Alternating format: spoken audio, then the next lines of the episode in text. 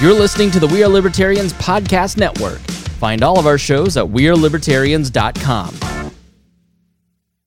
Episode 126 The Paradox.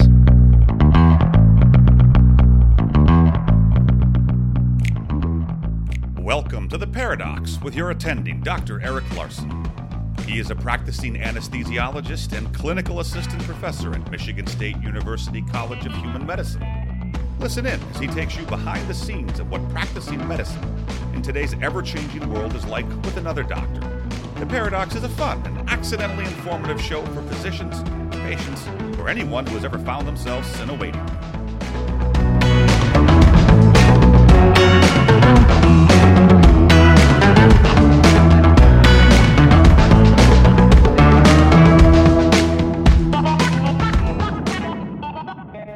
Welcome to The Paradox. I'm your host, Dr. Eric Larson. Thank you for joining me as we explore the U.S. medical system in a fun and informative format through expert analysis.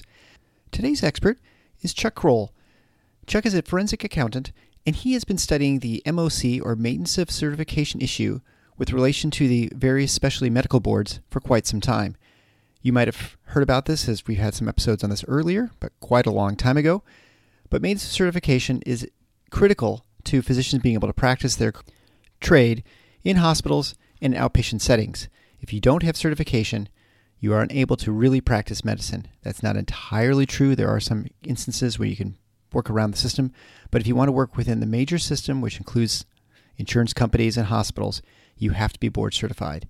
This causes essentially a regulatory capture system, in which case you're forced to participate through a single entity and they can charge whatever amount of money they want and they can actually have you do whatever they want as far as requirements to maintain your certification.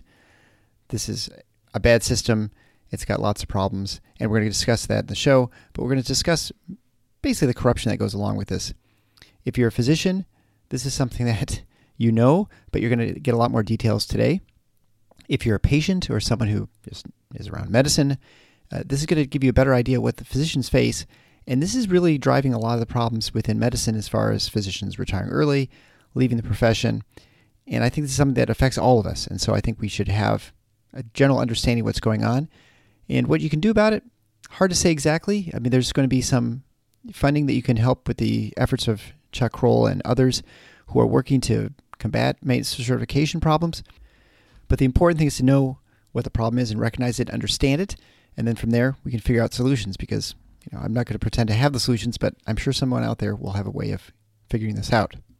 This is a little bit longer interview because it's so in depth and extensive, so I will keep my comments brief. You can find show notes, uh, links to further details and information that Chuck Kroll talks about at theparadox.com slash 126.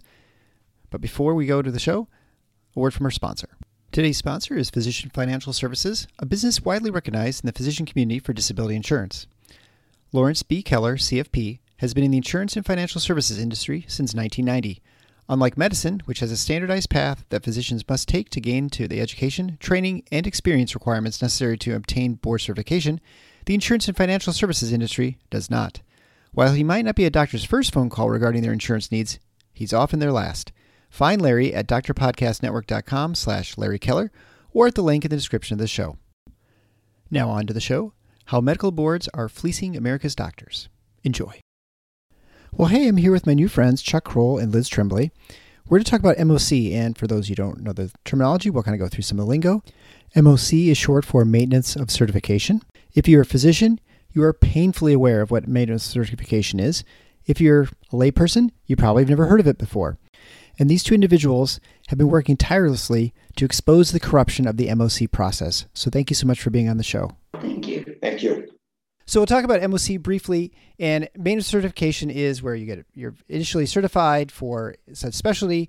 After you finish your residency training, you go and you get a specialized training certification in whatever the specialty is. Mine is anesthesia. My wife's pediatrics. People know family practice, obstetrics, neurosurgery. Everybody has their own uh, specialty, and that used to be for life. And then in the 90s, that changed and then your certification was time dependent. So it would actually expire after a certain amount of time if you didn't actually recertify and fulfill certain requirements. Generally, at the time, it was a simple test, and most people would pass the test as long as they could speak English, and then they would pay some amount, some fee. And so, this is a way I think for hospitals to verify that you were who you said you were if you like move to a different state and then you said, "Hey, I'm a neurosurgeon," they'd they'd have some sort of way of checking and verifying that you were actually a neurosurgeon. You'd finished training. Anyway, this of course has accelerated in the last 20 years, and now it's become a very expensive endeavor, and it takes a lot of time. And I just as an example, mine's about ten thousand dollars for every 10 year cycle, so average about eight thousand dollars a year probably as far as travel and all the different components I have to pay for, and it becomes more and more expensive. And so we're going to talk about sort of how this happened and why this is a problem. But again, thanks for starting, Chuck. And if you want to start, for one thing, you're forensic accountant is what you sort of describe yourself. I kind of curious what that is, but then also just give your background, I guess, and how the you sort of came up that that uh, title. Um, forensic accountant was um, really a self description. I'm a certified public accountant. When I was with Minnesota Specialty Physicians a little over 20 years ago, I got involved in digging through some public records with one of the large health plans that we had a contract with, and we were the umbrella group for about 50 specialty clinics, different specialties uh, in the state of Minnesota. So it was really not the traditional accounting, you know, month end close, that type of thing. And it was more investigating what's going on, looking for financial reporting anomalies. Typically, when the word forensic accountant comes up, it's in the public's mind, they might think it's somebody testifying in court. I've never testified in court. What I've been doing with the specialty boards more recently is what I would consider forensic accounting work, looking for financial reporting anomalies, chasing down leads, you know, pursuing yeah. things that don't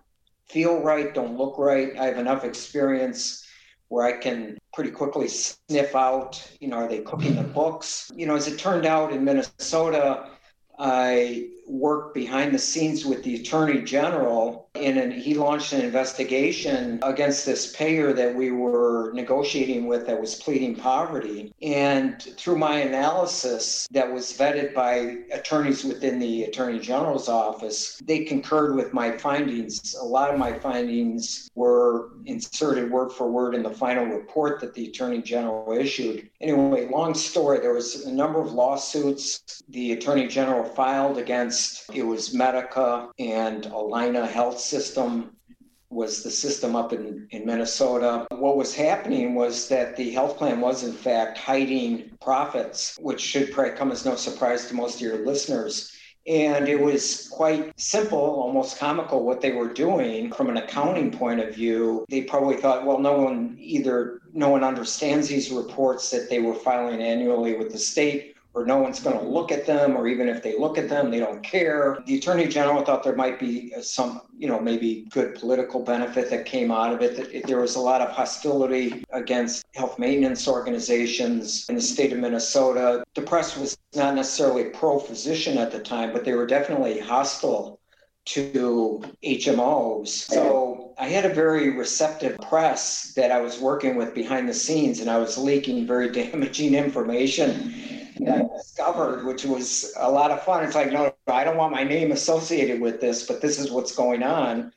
And because of my position here, we're negotiating with this organization, you know, as an employee at that specialty group. That story had a happy ending as far as I was concerned. Attorney General sued them. They both Medica and Allina, it broke up. The entire board of the health plan Medica was replaced. You know, there was uh, I testified at the at a hearing in the Minnesota Senate Finance Committee at the at the conclusion of this uh, with my recommendations for more transparency in the reporting. It, it was a story with a happy ending.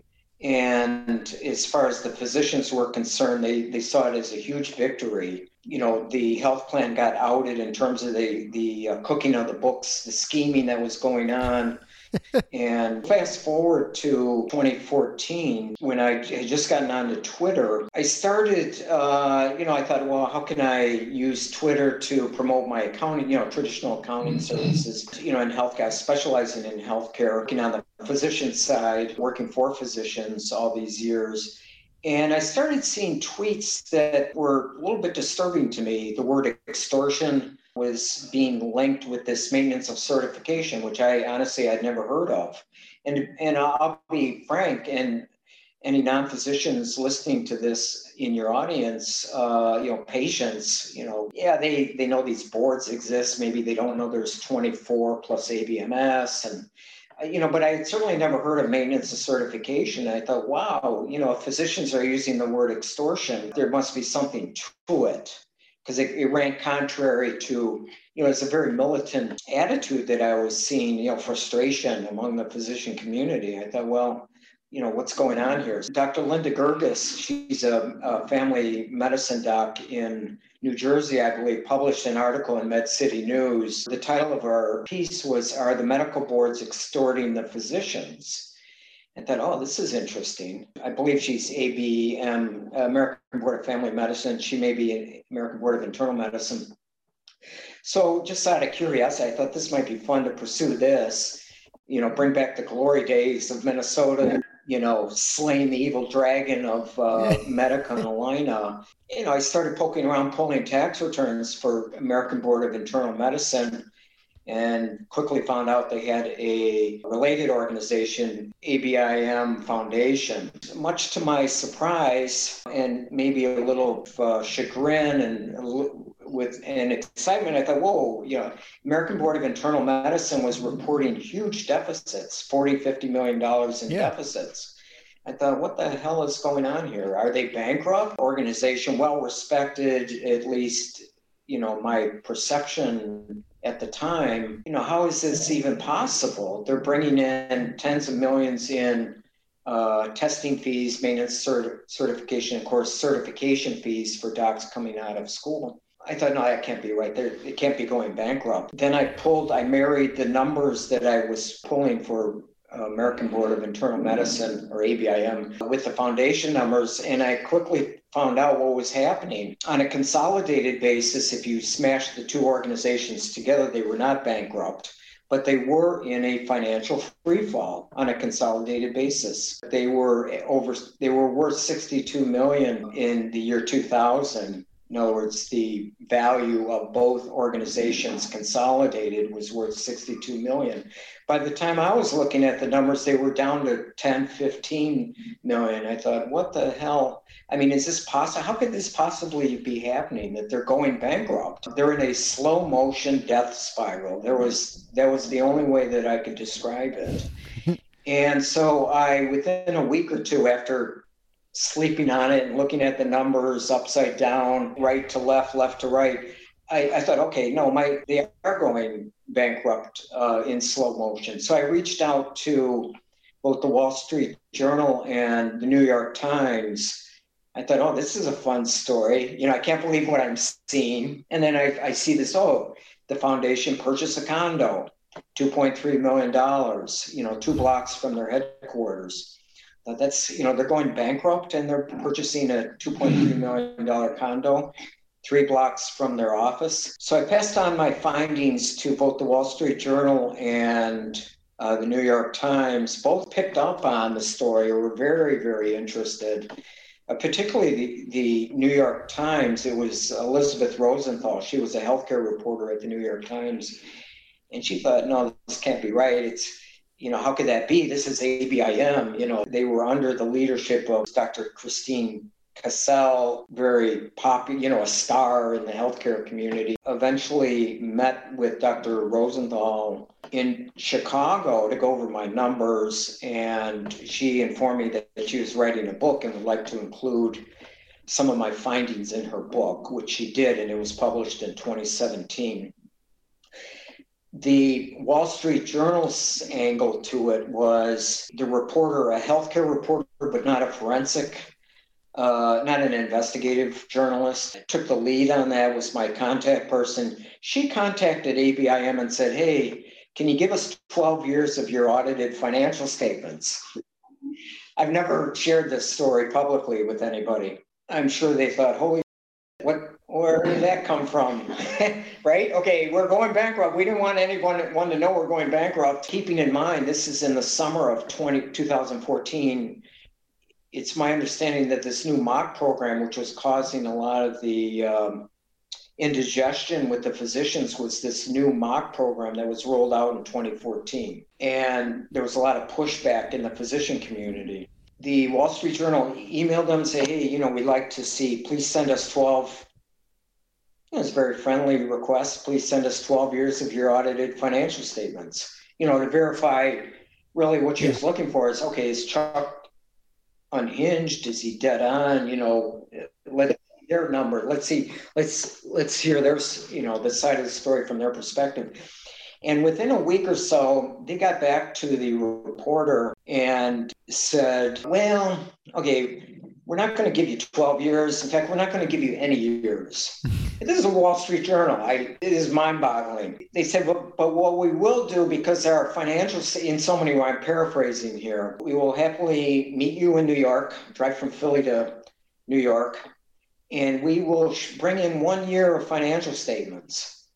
And because they're so complicated, and again, I'm uh, paraphrasing here, we're going to take it back from you. You can't keep a copy of it. You can't make a copy. You can't keep a copy. When the reporter contacted me, say, "Hey, they're not going to give us," I said, "Wait a minute. Do they know who you're? This is a Wall Street Journal. What? Who? You, do they know who they're talking to here?" I said, "Okay, that that was really like strapping a 16-cylinder engine on my back because okay, they're hiding something. I'm onto something. Why would they decline to send?" the Wall Street Journal audited financial statements. We're not, they didn't ask for internal documents, things of that nature. They asked for the bread and butter audited financial statements. And they were refusing to provide that. And then coming up with this lame excuse, well, it's so complicated.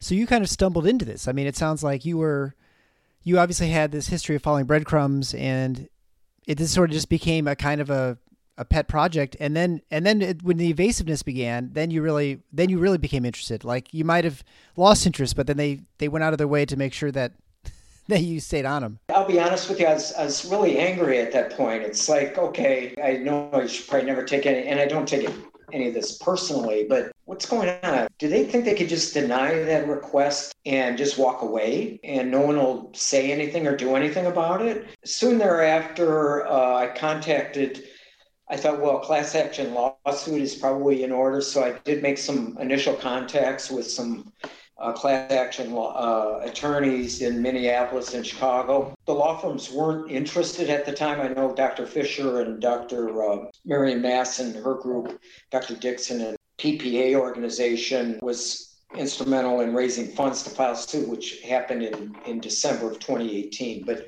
Backing up to the fall of 2014, the Wall Street Journal reporter called me and said, Well, what do we do? They're not going to give us any financial statements. I said, Okay, this is the most ridiculous situation I've ever seen in my life, but okay, we'll deal with it. And as it turns out, in the state of Pennsylvania, where they were headquartered, the state of Pennsylvania requires nonprofits under certain circumstances to file a, an audit report with the state. Okay. So I said, okay, there you go. That's our that's our answer. We'll go to the state. We'll get copies of the audit reports and see if they confirm my narrative that okay, ABIM is in a slow motion uh, financial freefall. The state was able to provide a couple years. Of course, ABIM did not know that the Wall Street Journal was their reporter was reaching out to the state of uh, Pennsylvania. She actually had to end up calling the governor's office, if you can believe it, to you know shape some of the financial statements loose. Not because they were hiding anything, it's just because of the bureaucracy and so on. But we did get some a couple years of older financial statements eh, very complete. They were, you know, they fit with my narrative that, okay, they're in trouble. And they also gave much more information that's than what's available on a tax return, a Form 990, which is the tax return for a nonprofit. We said, okay, well, we've got two years worth from the state of Pennsylvania. We'll run with that. And I was hoping that the Wall Street Journal then would, at that point, run with the story. And they were dragging their feet. Again, the, the reporter was not an investigative journalist I don't think she understood what this really meant, you know, what the big picture was, what the significance of this was, what a serious story that was here. And in the meantime, uh, ABIM was getting some pressure to publish the financial statements on their website, which in January of 2015 they did.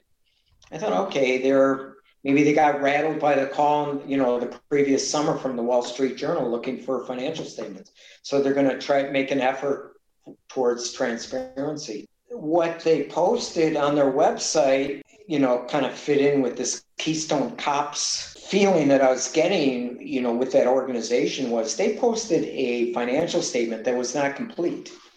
I thought, oh God, I mean, you know, this is just becoming comical. And by not complete, I mean that they, you know, they filed a full set with the state of Pennsylvania, which they did not know we had a copy already.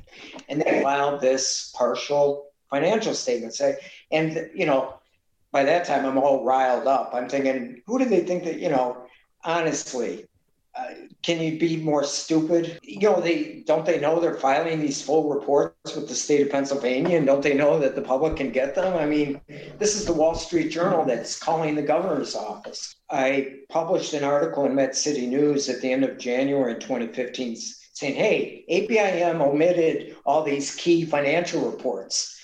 So I wasn't going to wait around for the Wall Street Journal to run the story. And by then, I was uh, working closely with Dr. Fisher Wes Fisher out of Chicago, who's been really at the forefront of this issue. And he had just published a huge piece, write up, his most popular uh, piece ever, I believe, in December of 2014, detailing the condo and all the shenanigans going on at ABIM. So um, I ran that, published that story, and then within two weeks, ABIM posted the corrected financial statements to their website. Anyhow, that was the that was the drama that that went on between August of 2014 and, and February of 2015 was that you know they were trying to they were they were ABIM I felt was always on their heels. Uh, they weren't expecting this.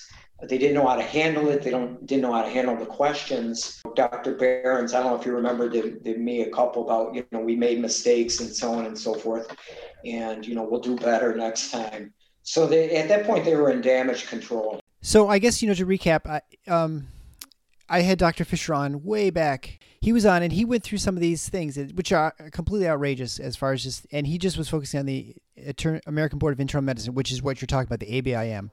Correct. Where they owned real estate. They had condominium in downtown. I think they had one in Philadelphia, I think it was, and they have one in New, New York City, and they had like full limo service all their executives fly first class everywhere, and and the problem, of course, is that all their revenue comes from the fees they acquire from physicians through a basically a forced system, a taxation system, essentially, where you have to give revenue in order to practice because you can't practice very easily. Let's say it's almost impossible to practice medicine without having a board certification. And so, because of that, you have to pay these fees, and as they increase the fees, you just have to pay them, whatever it is. And at some point, there was a point where if you were trained early enough before the before the certification became time limited, you actually didn't have to pay. You were grandfathered. So it was a way all the new grads come in and they'd have to do this maintenance certification process. The older docs didn't have to because you know they they got in before it, they was time limited. But then suddenly the ABIM decided that you had to actually do it, even if you were grandfathered. Now you no longer were, and you had to pay money and you had to participate in MOC. Except they knew that these docs weren't used to doing the MOC process. They're not used to the testing and all this stuff. And so they said, you know what? Just give us some money and it'll be good. but if you don't pay us, you don't get. It. And so that's when the docs went truly, truly crazy because they're like, so this is, it exposed themselves as, you know, basically money making venture. And they obviously are not very clever as far as how they're hiding their money. Uh, they're not like some master thief uh, because it is all publicly reported, right? But but they probably were under the rightful assumption that no one would ever look, right? Because most doctors are busy. No one else is going to care about it except doctors, and so that's where you come in, I guess. And so I guess you know, aside from those outrageous things with ABIM, give us an idea of. I guess one thing that is always confusing, and and I think it's intentionally confusing, is the foundation principles because I think every board has that they have their board and then they have some sort of foundation, the foundation for patient safety and anesthesia or whatever it is. What is their relationship between each other? Because they always say they're separate entities, but I think what you've uncovered is that's really not the case. My theory on the foundations, that's a good question. You know, what what, why was the American Board of uh, ABIM Foundation established? It was established in 1989 within a month or two after they also established a pension plan. And the pension plan is a key component to this story because, in addition to tens of millions of dollars being shipped, came in the front door at ABIM through MOC fees and certification fees. And then what they were doing is then shipping it out the back door to the foundation, get it off the books, you know, so that the docs aren't saying, hey, you've got, you know, 50 million in cash. Why are you charging us? Why do you have so much money? You know, why do you have so much in, in investments? Well, get it off the books. I mean, it was be- beautifully stupid, um, is how I would describe it. And again, I think you're correct. They thought no one's going to pay attention. No one's going to see us shipping this money out the back door. What they did curiously, and this is something that uh, Liz Rosenthal picked up in, in her book is that they, they uh, ABIM Foundation reported on their tax return that was formed in 1999, which is incorrect. It was formed in 89. So that, get, and for years, I mean, you know, at least five or six years. And they also reported the incorrect state of incorporation. Now, this might sound like trivia to your listeners, like, well, what difference does that make? You know, in the accounting field, you know, if you're getting the year of incorporation and the state of incorporation wrong, I mean, you're in trouble. And you know many pairs of eyes look at those at that or should check it annually? So I thought, okay, there's some scheming going on here with, okay, they didn't want the docs to know that the foundation has been around since 89, perhaps. In the meantime, between 89 and on, they started shoveling money into the retirement plan. So there was a two pronged approach. In, this is my theory that when they implemented the 10 year testing, they did the numbers and said, you know, our revenue is going to triple our annual revenue when we have, if you look at the age of the docs and, you know, yeah. so on and yeah. so forth. You know, it's like, what are they going to do with all this cash? They're going to be a wash in cash. Let's set up a foundation. Let's get the cash off the books of ABIM. They also set up the retirement plan. Let's make sure our people are well situated at retirement. To this day, I I can only go back about 10 years on the retirement plans. 100% of the retirement plan donations at ABIM and also the American Board of uh, Pediatrics, don't tell your wife this, yeah. is 100% board funded. I haven't seen that in the private sector where a company is paying 100% of pension that's you know a thing you don't see that but at ABIM and at the American Board of Pediatrics, the, the contributions to the retirement plan were 100% funded by the board. The employees did not contribute. There was no employee dollars being contributed to what you typically see now is more like a 401k arrangement. Yeah, right. There's match and so on and so forth. So to answer your question, yes, there was an explosion of foundations I believe the American Board of Emergency Medicine, which was a topic of a MedPage Today article a few weeks ago, set up a foundation. I thought, oh God, you know, they're getting into the act now, a little late to the game, but better late than never. My problem with the foundation is that they haven't ever recorded any revenue, as far as I can tell from the tax returns going back nearly 20 years, from services. The only so in other words, it's it's like I don't know. The only income that they have is from invest. You know, they're sitting on all this yeah. cash that in the front door at ABIM and off to them investment income, and then they had that choosing wisely grants from Robert Wood Foundation and so on, which they were uh, drunk with uh, that money. Uh, spent money, I think that contributed to their precarious financial situation. They were spending money. They were spending money even in spite of shipping the money out the back door. They were put, shifting expenses over to the foundation. It was. It seemed. It, there's no economic reason in my mind to this date for the foundation. Right. I'm looking at the information you have up on your Wikimoc, and this will be linked at the show notes page at theparadox.com. So it's wikimoc.org, uh, so W I K I M O C.org. and you can find all the different boards. And so I just look at the internal medicine, and these are all from the year ending 2016. So you know they're still a little bit dated because it takes a while to, for these returns to get for people to have access to them. The ABIM was worth the total board assets assets were 46 million dollars. ABIM was 75 and a half million dollars. So meaning combined they were worth 121 and a half million dollars. The CEO at that time, Richard Baron, has had a compensation of $850,000. Their executive compensa- compensation was $6.3 million with employees of 283, revenue of $59.3 million. Uh, and then all the other perks and stuff, which of course, you know, I talked about before as far as, you know, you know, flying first class, all that kind of stuff. Uh, and then, you know, uh, my American Board of Anesthesiology, that's worth $35.6 million. CEO makes 364,000, which compared to most of the other specialties, actually makes less than someone who actually worked in the um, in the in the specialty field. Obviously, there aren't many internal medicine physicians who are just straight medicine who are making almost nine hundred thousand dollars a year. And then, as you mentioned, the pediatrics, we look at that one, and this is one that is truly uh, horrific. If so, they have assets of one hundred twenty-three point two million dollars. They have twelve and a half million dollars about of real estate they have this to compensate the CEO seven hundred twenty-three thousand dollars, which is probably about the equivalent of three pediatricians' pay. That was actually Gail McGuinness, which interestingly, she was my uh, my wife's residency director back when uh, she was in training at the University of Iowa.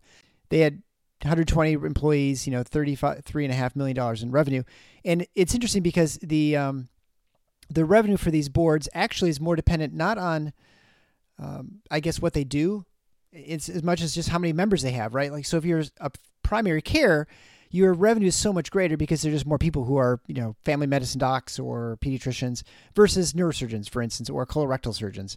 And and you would think ostensibly there is not much difference in how the job works, right? Like the the roles are pretty similar. You have to have testing, you come up with various certification plans and stuff, but essentially you're doing the same thing. It's just you're have commanding a larger budget and so you just get more money, I guess, you because you have a bigger budget.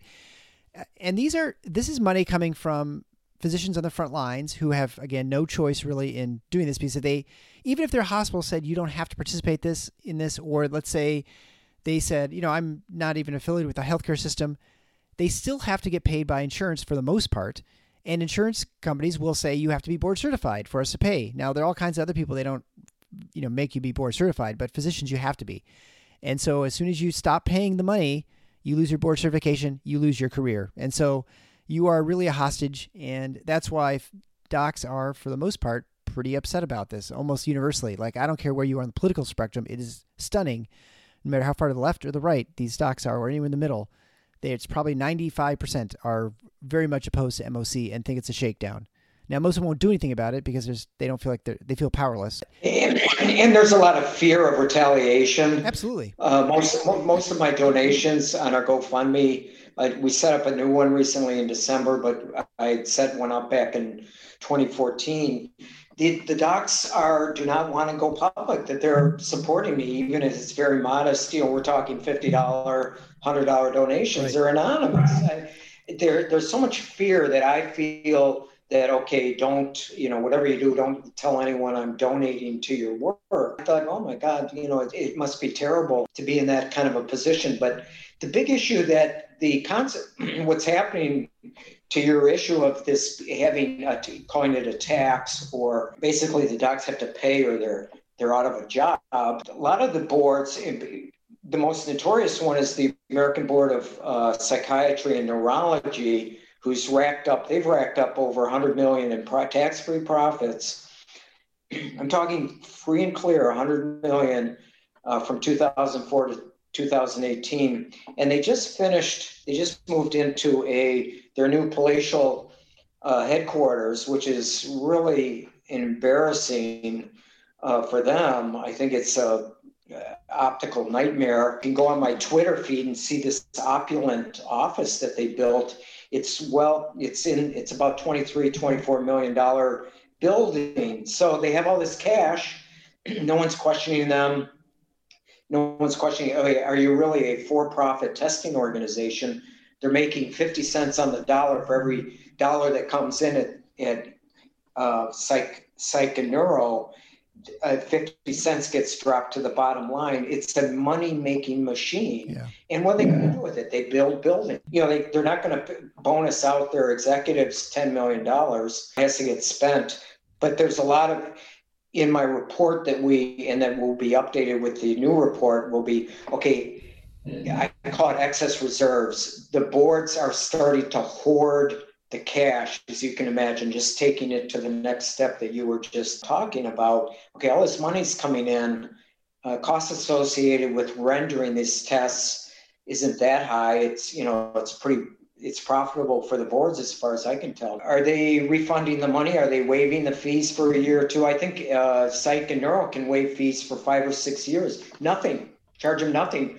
And they'll be in fine shape. They're not going to go anywhere. They can get zero money coming in mm-hmm. from the, their docs and still be in solid financial conditions. So that issue of these excess reserves is very disturbing. That's the consequence is and that that was an issue that came up with radiology mm-hmm. recently was okay why are you holding so much in reserves? You know 25 million i believe was the number. It's just a ridiculous amount of money. There's no it's captive money. It's like an annuity yeah. check payments coming in. There's no risk. You don't need to be hoarding three years worth of revenue, you know, for some financial disruption. The money's coming in. That part of the report will, will be updated, but I believe in 2016, the amount of excess money was pushing three quarters of a million dollars in excess money. In other words, the boards could theoretically refund three quarters of a billion dollars in cash to the physician community and still be in and not be a threat to their financial integrity. So I think it's I think a good way of looking at that is uh, you know if it was a publicly traded corporation no publicly traded corporation would have two or three years of revenue that they would be sitting on. They would either reinvest it in their company, provide more services, or provide it for a lower price or something like that, like you said, or, or, dividend, or give it back to right, right, give it to the shareholders right, or something because you know it it immediately makes you for one thing it makes you target for being uh, you know purchased by someone a takeover. Right, right. Uh, but uh, to your point, I mean, you look at the salary for the the head of the uh, psychiatry and uh, neurology was 900 almost $960,000. I don't think there's a single neurolo- neurologist or, or psychiatrist who makes anywhere close to that. And these are people who are commanding these gigantic salaries and to your point, they're all they're doing is they're just credentialing people. So this is a nonprofit corporation yet they are acting i mean this is sort of like this is totally a shakedown. I mean i don't the fact that you sit on that much money and i know just looking at my small neighborhood association which this actually is pertinent right? So we actually have a sinking fund to, to fund the road right? So that so that when right. our roads we need to repave our roads we have this money. But what happens is people just see this gigantic pile of money sitting there and just gets bigger and bigger every year and they're like you know we could replace the lampposts and stuff. Why don't we do that? We got all this money. Or we could repaint everyone's mailbox or whatever it is. And before you know it, that, that money is like it's a siren calling to them that they have to spend it. Yes. And you can't you can't like there's no lockbox right for these guys. But to our neighborhood's point, we at least have something we're saving for. These boards are saving for, as you mentioned, it's hard to know what it is because they have a guaranteed revenue s- stream. They yes. can cut their fees in half and they'd, they'd be fine. So why wouldn't they do that except that they are just greedy and there's no one who can stop them because as physicians, right. we have no power over this. And to this point, I'll talk about briefly. My wife's a pediatrician. There was someone who ran for the president of the American Academy of Pediatrics. These specialty boards are, or specialty societies are separate from the boards. They are completely separate. Right, right. But they have a relationship with each other now because yes. if you want to get educational components that qualify for your maintenance certification, well, it makes sense that you get it through your specialty society. These specialty societies see that their revenue is basically just coming from membership. But wouldn't it be nice if we could then sell more of our products, our educational products, and if we're if we're forcing people to buy this stuff, it's even better for our organization. So someone from the uh, American Academy of Pediatrics, I do not recall his name, ran as for, for president of the AAP, and not the usual. Uh, if you're familiar with these medical societies, you usually are you're the treasurer, and the next year the secretary, the next year you're the you know this vice speaker then you're the speaker and then eventually you're the, the president or the chair like after six years you sort of just it's like an automatic once you get elected the first step you just kind of work your way up well he decided just to run for president saying, I'm going to end this craziness that we have with the American Board of Pediatrics. And he won easily. And then he got there and he realized, and he was unable to do anything. And I don't, he was, became captured by the, the organization because they probably said, we're going to go bankrupt if we don't, you know, continue to support the board fleecing our physicians. And so the people who were there ostensibly to protect physicians and their specialty are actually out there just as much involved in stealing your money as the as the board of, of certification is. And so I I mean it, it is for many reasons depressing. I know that there was a, the lawsuit that Wes Fisher spearheaded and that was I guess I guess you'd say it's unsuccessful, right? It was thrown out because of was it because of standing reasons? I'm not quite sure. If you, and if you don't know, that's okay. But no, no, I'm not familiar. I, I'm, I'm uh, familiar with it, but I don't know any of the. Right. I, I didn't follow all the legal twists and turns and the. The it sounded like the, the ruling was on a technicality or couldn't be used as precedent or something. I don't know what that means from a legal standpoint, but it sounded like a setback. Yeah, when it comes to following these these outrageous things that because I think what the ABIM had offshore accounts. I mean, they were they were basically hiding money, right? I mean, they were Cayman, Cayman, Cayman Islands. Right. How, how more? How much more entertaining can this get? You know, then in you know in June of 2016, right, two weeks before I gave a presentation there at the American Medical Association with my theory of this 20 this new MOC program being a bail, you know, that ABIM was in a slow motion death spiral, and that this program launched in 2014 was a disguised bailout scheme, which I wanted to just come back to in a minute. They filed their tax returns and then buried deep into the foundation's tax returns, page 38 or something. I thought, holy, wow, what's this? Cayman Islands, Ugland House, which is a famous, you know, there's like 20,000 businesses registered at this one house in a location building in the Cayman Islands. I think Obama even brought it up at, at some point in during a campaign. It's like, holy shit, are they that stupid? Yes, it was through a partnership. It wasn't ABIM Foundation directly writing a check, but don't they know this partnership is invested in the Cayman Islands? So six million of their dollars uh, eventually was allocated to these Cayman Island investments. Dr. Fisher and I, you know, were both apoplectic about it at that point. But to the point of, I just wanted to close the loop on the theory. You know, I don't know if you've read Kurt Eichenwald, he, he wrote a very thorough four piece article on ABIM and the maintenance and certification controversy. You know, he said ABIM, why is ABIM pushing so hard on MOC? He said it's at danger of becoming a financial corpse. You know, I couldn't have said it better myself. Yeah.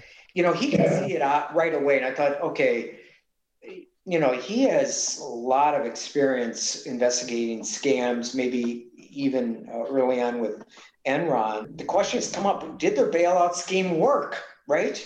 And you go on my Twitter feed right now, you'll see uh, I looked at the numbers because the question has come up did this scheme work? Did this bail them out? And yes, it did bail them out. Certification revenue for new docs is, was down tw- about 20 million since 2013 and MOC revenue was up. You know, they saw that in their projections. We're going bankrupt. We're spending more money than we have coming in. We need to do something. They're going down. So the MOC revenue really kicked in the, in the year 2017, 2018, 2019, 2020, where they're up. MOC revenue over the baseline year of 2013 is up nearly 40 million. So certification revenues down 20, MOC revenues up 40. So their net, they're basically MOC saved their asses, even though they're still not at the value that they were in the year 2000. They're on a consolidated basis, they're worth net assets, they call it, or net equity for equivalent of private company. They're at about 40 million. They're still 22 million below their 2000 level, which is just hard to get my mind around after all this money that's come in over the last 22 years is still not where they were at.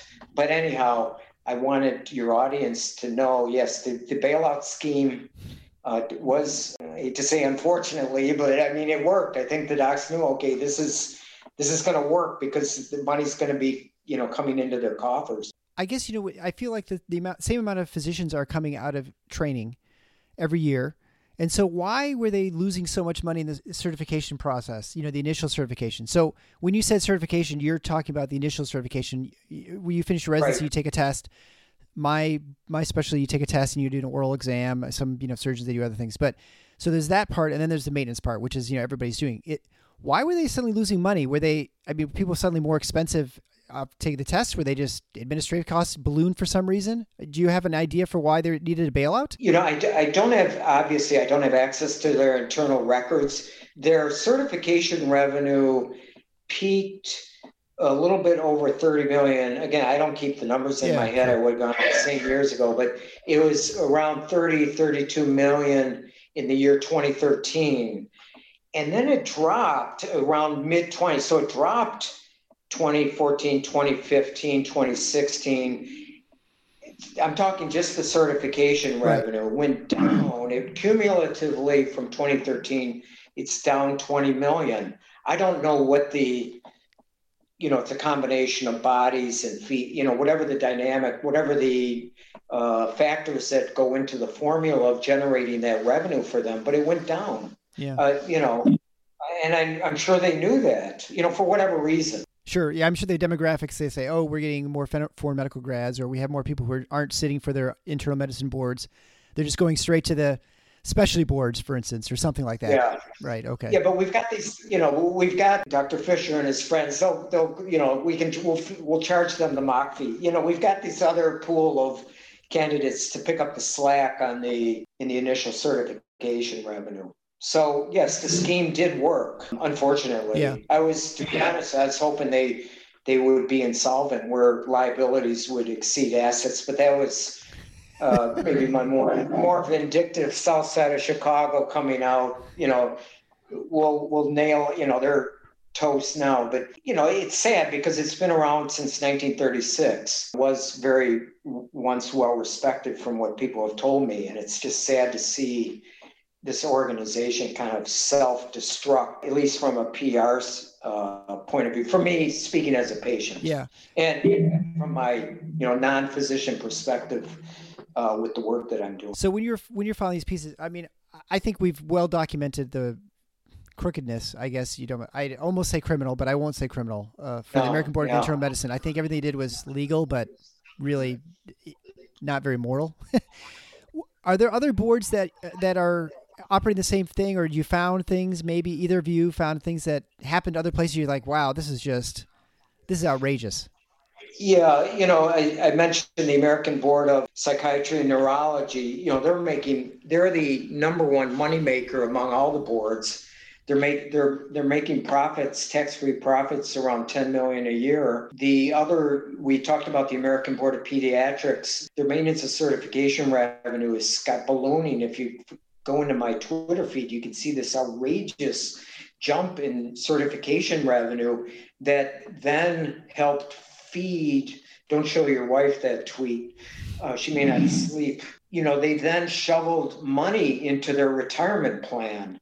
So, you know, they they have this kind of uh, situation. Okay, what do we do with all this money? You know, we're tax free, don't have to pay taxes. So, you know, they're maximizing retirement contributions, you know, building the Taj Mahal in the case of uh, psychiatry and neurology. The other board that's disturbing that I think your listeners need to be aware of is the American Board of Surgery. It's I, I haven't really dug into them too much. It's I'm seeing some of the same disturbing things with them.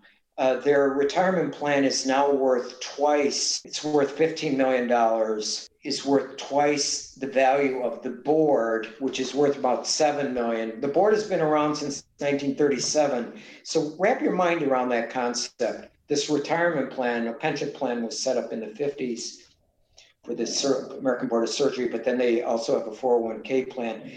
You know, the this board has been around forever. FDR was president. And, you know, here the retirement plan is worth twice. There's more money in the retirement plan than in the board itself. The other thing, you know, that's very disturbing to me to see that. The other piece with American Board of Surgery was there was a $1.4 million, some type of a severance payment to the former CEO. 1.4 million. I had never seen that with with the boards.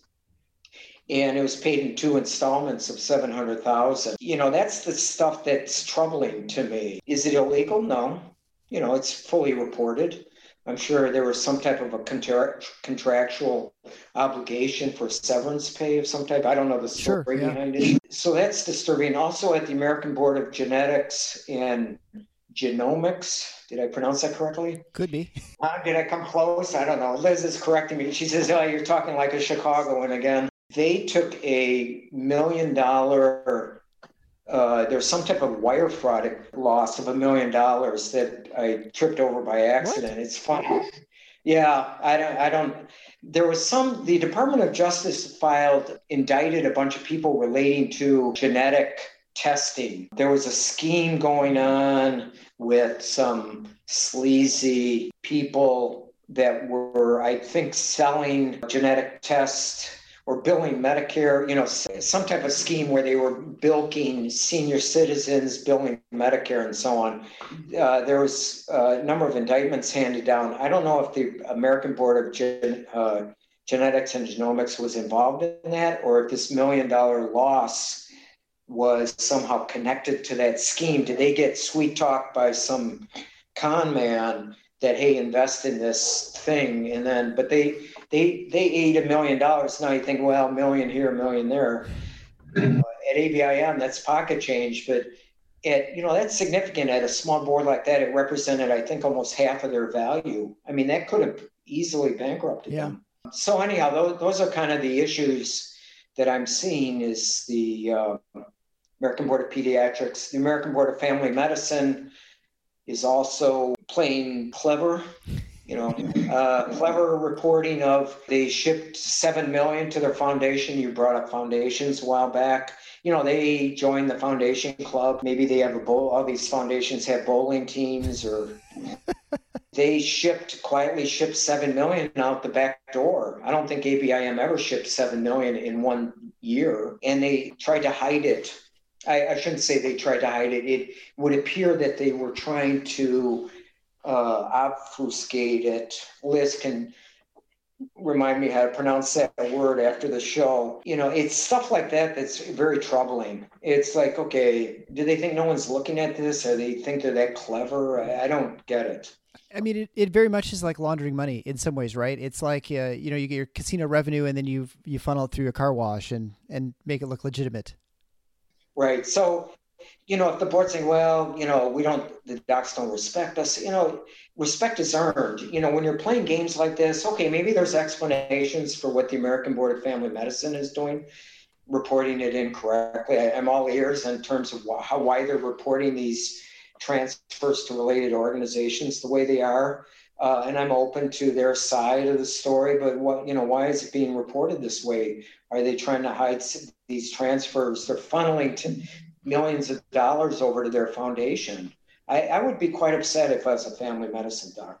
The thing that's that is most upsetting to me is when your initial example when you said you took on a healthcare system or insurance a payment system insurance system in, in Minnesota, Minnesota, right? Yeah. And right. you had plenty of people who were who found your story credible, who found it interesting, and who wanted to go after those guys because right. they were, uh, you know, the the insurance companies have been wearing a black hat for a long time, right? I mean, people are more than happy to go after them, or you know, right? There, there are a couple of organizations or types of people that you're okay, big corporations, right? These are essentially big corporations, so you think there'd be a lot of hostility from the press towards them, but they slap well. I'm nonprofit. I'm actually an educational organization. I'm just here for certification. And uh-huh. they really are treated in so many ways as with kid gloves by, or at least with a lot of credulity by the the press, and I, I find it really frustrating because you look at this these actions and you're like, how can you look at this and not think there's something really crooked and that there's, it seems like to be a very compelling story that is not that complicated to tell. Right. I mean, no, it's no, not. It's very simple. You're not going through like eight steps where you finally steal money. It's like you know, no. we're just we're sending money to a slush fund. Oh, and oh, by the way, we have a retirement, fully funded retirement account and by the way, no one else in America has this. Even other public employees really don't have this sort of pension program. Right. Correct. Correct. And yet, for some reason, we're thinking that this is okay or it's not a story. It it would seem very much a story. But I, is it because maybe no one likes physicians, or they think they make plenty of money, and so who cares about them? Maybe that's it. I don't know, but it that's the part I find the most frustrating because you can't get any traction to put any pressure on these organizations. I don't know if they pay off the right politicians. I'm not sure, but it's frustrating. Yeah, yeah. Some some of the executives do make political donations you know, I've I've told people from the get go I'm apolitical. I don't have a political agenda. I didn't want them thinking, well, you know, is there some hidden agenda? Yeah. You know, or oh, you're you were ex you were an ex employee of a board and you had a parting of ways and you have an axe to grind. No, nothing. i I did it really, you know, for the fun and the entertainment of it. You know, it's been a wild ride. But to, to your point on the media, yes, it is frustrating. I do give uh, Rosenthal Eichenwald credit for jumping into this story. What's frustrating for us is that, you know, I'll look in my Twitter, my DMs as I go, where's the DM from a reporter saying, hey, I'm investigating the American Board of Surgery. I'm looking at the these obscene profits, that's my word, at and they are, I think, at the American Board of Psychiatry and Neurology. Is that not a story? I I have a feeling that in you know there's been a consolidation in the media world that they're afraid because of threats to advertising revenue. You know, I've I've had this conversation in my head now for seven years. Where's the press? Why is this guy, this you know accountant guy, and his beautiful assistant you know, going after them. Where's the media on this story? Either healthcare, traditional healthcare media. My fear is that this topic is too hot to touch. And for whatever reason, for political reasons, uh, maybe there's influence. I, I, am at a loss. Yeah. I, I, well, I can't figure it out. The only thing I could say is that if it would be maybe if you could reframe it and say, you know, here are these these basically these companies that aren't paying any tax, right? I mean, there's there's plenty of people who are excited to have people pay more taxes, and so maybe that you can right. get some people in the media when you have people executives pulling down millions of dollars and no no tax being and no nothing being put back into the you know the state coffers or federal coffers. I don't know. Right. You know what's interesting? What I found out recently, I excuse me, I need to do a little digging. Just a footnote to all this you know, ABMS, I was looking at ABMS's 990, and, you know, you got to really kind of go line by line. It become pretty mind numbing. But it looks like they, because they, they set up some goofy thing in Singapore or something. I don't know if you're familiar with that. There's the doctors, some doctors are really upset. It's like, why are they selling these services? You know, they're going global. They, I do think they have to pay tax. They're paying more taxes. They're paying taxes to the city of state of Singapore, you know, than they are to Illinois, where they're headquartered, or the U.S. I assume. You know, it's just the whole thing seems totally goofed up. Can you briefly talk about the ABMS because? We've been talking about the specific specialty boards. What is the relationship of the American Board of Medical Specialties, which is the I don't know the umbrella organization, Yes. And how you know how do they get funding? Because they don't have. I mean, I'm not board certified with ABMS. Are my yes. is my board paying them money to? Yes. Okay. Yep. There's about uh, seven or eight different buckets revenue that are that are pouring into ABMS. I just I'm working on updating those numbers for 2019. I do recently in the last week or so have ABMS's 2019 uh, tax returns. So there's about seven sources of revenue. The primary source is, again, I'm talking off the top of my head, but I think it's fairly accurate, is the membership dues that they're collecting from the other boards. Yeah. There, they have their other significant, you know, investment income, you know, that's typical, that's normal stuff. They do have some miscellaneous revenue, maybe dues, dues and subscriptions of some type, maybe publications. But in and this is an issue that Dr. Fisher has been tracking in more detail than I have. They set up a for profit company, ABMS Solutions, I believe, headquartered maybe in Georgia, I'm not sure. That showed, according to their filing, zero revenue in the year 2012. They're now pushing uh, six million. They put they're pushing six million or seven million in 2019 and what they're doing is selling the doc. I, am assuming that they're selling the physician's data. The the issue that Dr. Fisher yes. and others yes. freaking out about. It's like, okay, do these docs realize their data is being sold? Right. and that makes that makes a lot of sense, right? Because one of the things that uh, I've served some a long time on the one of the credentialing committees in our hospital. I wasn't on the physician end; I was in the uh, mid-level providers. But essentially, you know, the credentialing part of the hospitals, they just want easy access to information to verify who people are, and so these right. these specialty societies say, "Hey, we'll do that for you." And I know they, I don't know if they do it for free. I wouldn't doubt if they are pretty much free, but and then they extract the money from the docs to pay for that service to give to the access to hospitals, you know, for their database or whatever it is. Um, so I, I imagine that's how sort of how that works. But you can definitely see how the ABMS. I don't know how they charge the specialist societies, but certainly if they say we need want some percentage of what you get from each member, then it is absolutely to their advantage to push as much of this MOC stuff through all the different specialties to to, yes. to jack up the revenue in order to increase their revenue, especially since they're even less uh, accountable than the specialty societies. Yeah, I see, you know, at the end of the day, I'm, I'm sure you would agree with me. I don't care, you know, if it's a legitimate business, you know, like a testing business, you know, they pay taxes. You know, they can, I don't care what they pay their executives, they're paying taxes and they're offering services or something that there must be some demand for it. But, you know, what's troubling is that these are nonprofits, which certainly seem to be scheming and playing accounting games when they can or think they can get away with it.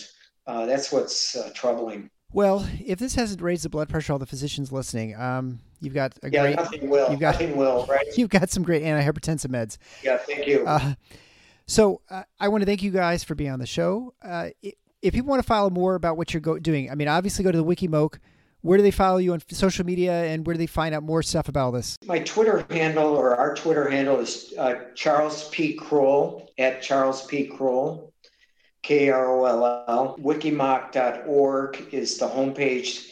Uh, I, I would like to send out an appeal. We're in the process of raising funds to update the 2018 report with new numbers. If any of your listeners are interested in anonymously or publicly sponsoring, uh, it's a great way to uh, get even. If if um, I don't have a problem with that. If revenge is your motive, I'm off. I'm with you 100. percent You know, or just I, you know, I think it'll be a, a great service to the physician community to get these numbers out there as soon as possible uh, for 2019. So uh, your listeners can contact me through wikimoc.org. It's a, been a challenge, the lack of media interest, scrutiny other than Rosenthal and Eichenwald. Yeah. That there's a lot of fear in the physician community that I get people looking at my profile almost one per minute, believe it or not, my Twitter profile. So people are looking at our stuff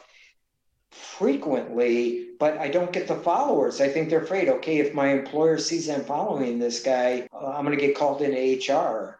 Uh, it's just shocking to me that there's, you know, I don't want to read too much into that, but it, it, it's strange. I'm getting one profile view almost every second, yet where are the followers? Yeah. So I follow I'm being shadow followed. And that shows you, I think that speaks to the level of fear within the physician community. We just started investigating the medical ed boards, the Federation of State Medical Boards, the American College of American Association of yeah AAMC I think is what. Right yeah. right. I'm kind of new to this this game the Educational Commission of for Foreign Medical Educated you know I'm starting to dig into those boards. That's a whole new it's a whole opening up a, a new front.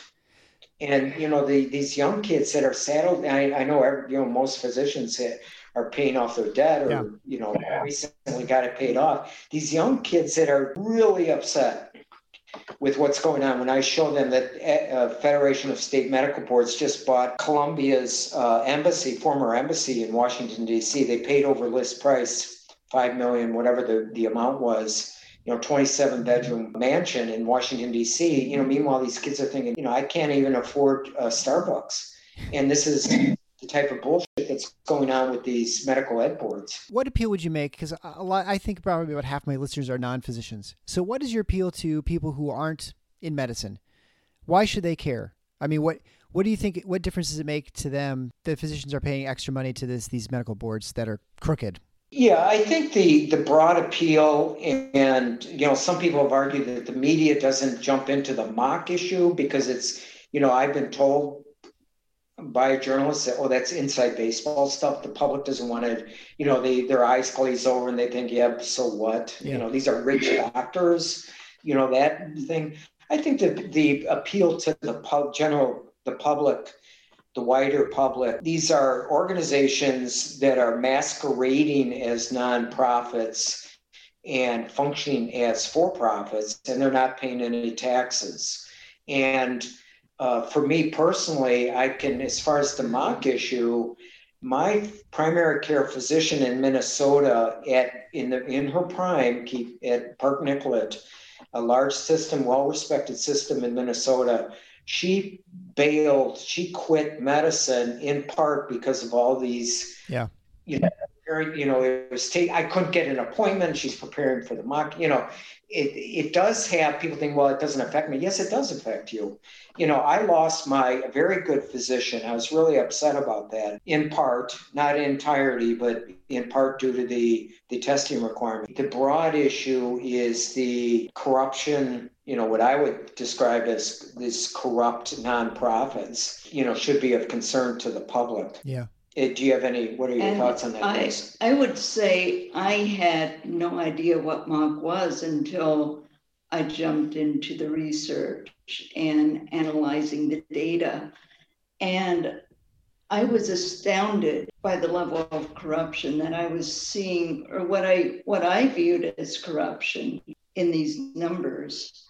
And I thought, oh my gosh, uh, this is outrageous. I can't wrap my head around it. So I was an extreme outsider, uh, as many of the patients and uh, regular public in your audience are. And I couldn't understand either why this story was not being picked up. Unfathomable to me, and the lack of ethics I was seeing in what should be an ethical foundation. Yeah, and I think you know that is probably the best statement on it of all because these are also run by physicians who are in academic medicine who are the ones training our physicians, our residents, and medical students, and they're the ones who ultimately end up leading these organizations, and they are. I mean, they're just extortion rackets, and they have to know on some level what they are, and it's that is probably the most disappointing thing that our profession has people like this who are just robbing us. so, I, I want to thank you so much for being on the show. Keep up the good work. Uh, we'll obviously recommend people to, to look into more of the work. If you are a physician and you have a specialty, which of course you do, you can go to that wiki uh, MOC page and find all the uh, make sure you're seated maybe had something have a drink first so you're a little mellow before you look at the page before you look at the compensation how much extra money these these boards are bilking for you uh, but i highly recommend you check that out because uh, it's good to come in and and you will get other physicians. I mean, every, like I said, you'll have every physician on your side because everyone thinks it's a, a crooked scheme. Thanks so much, guys. Yeah, thank you. I, I would just uh, if they if they want, I would recommend a blood pressure pill. Yeah. Uh, first, would go to my tw- Twitter feed. You could find you know real time current numbers, and you know which are worse or as worse or worser as than uh, more worse more worse you know it's just mind blowing the responses i get from you know these docs is like wow yeah. this is unbelievable. I can't believe this is happening. It is it is one of the things that makes me the most discouraged about medicine when i uh, enter this topic so i try not to talk about too much but it is very important. So thanks again. All right thank you. Thanks again to Chuck Kroll and Liz Tremblay. Before we end, don't forget to reach out to Larry Keller of Physician Financial Services for your disability insurance needs. He's been around for a while in many physician communities, helping them with their coverage they need. Find Larry at drpodcastnetwork.com slash Larry Keller. Thanks for listening to The Paradox. If you like what the doc is doing, please subscribe and leave a review on iTunes or Stitcher. And share the show with your friends. Become a supporting listener to get access to special bonuses at patreon.com forward slash the paradox. Show notes can be found at theparadox.com.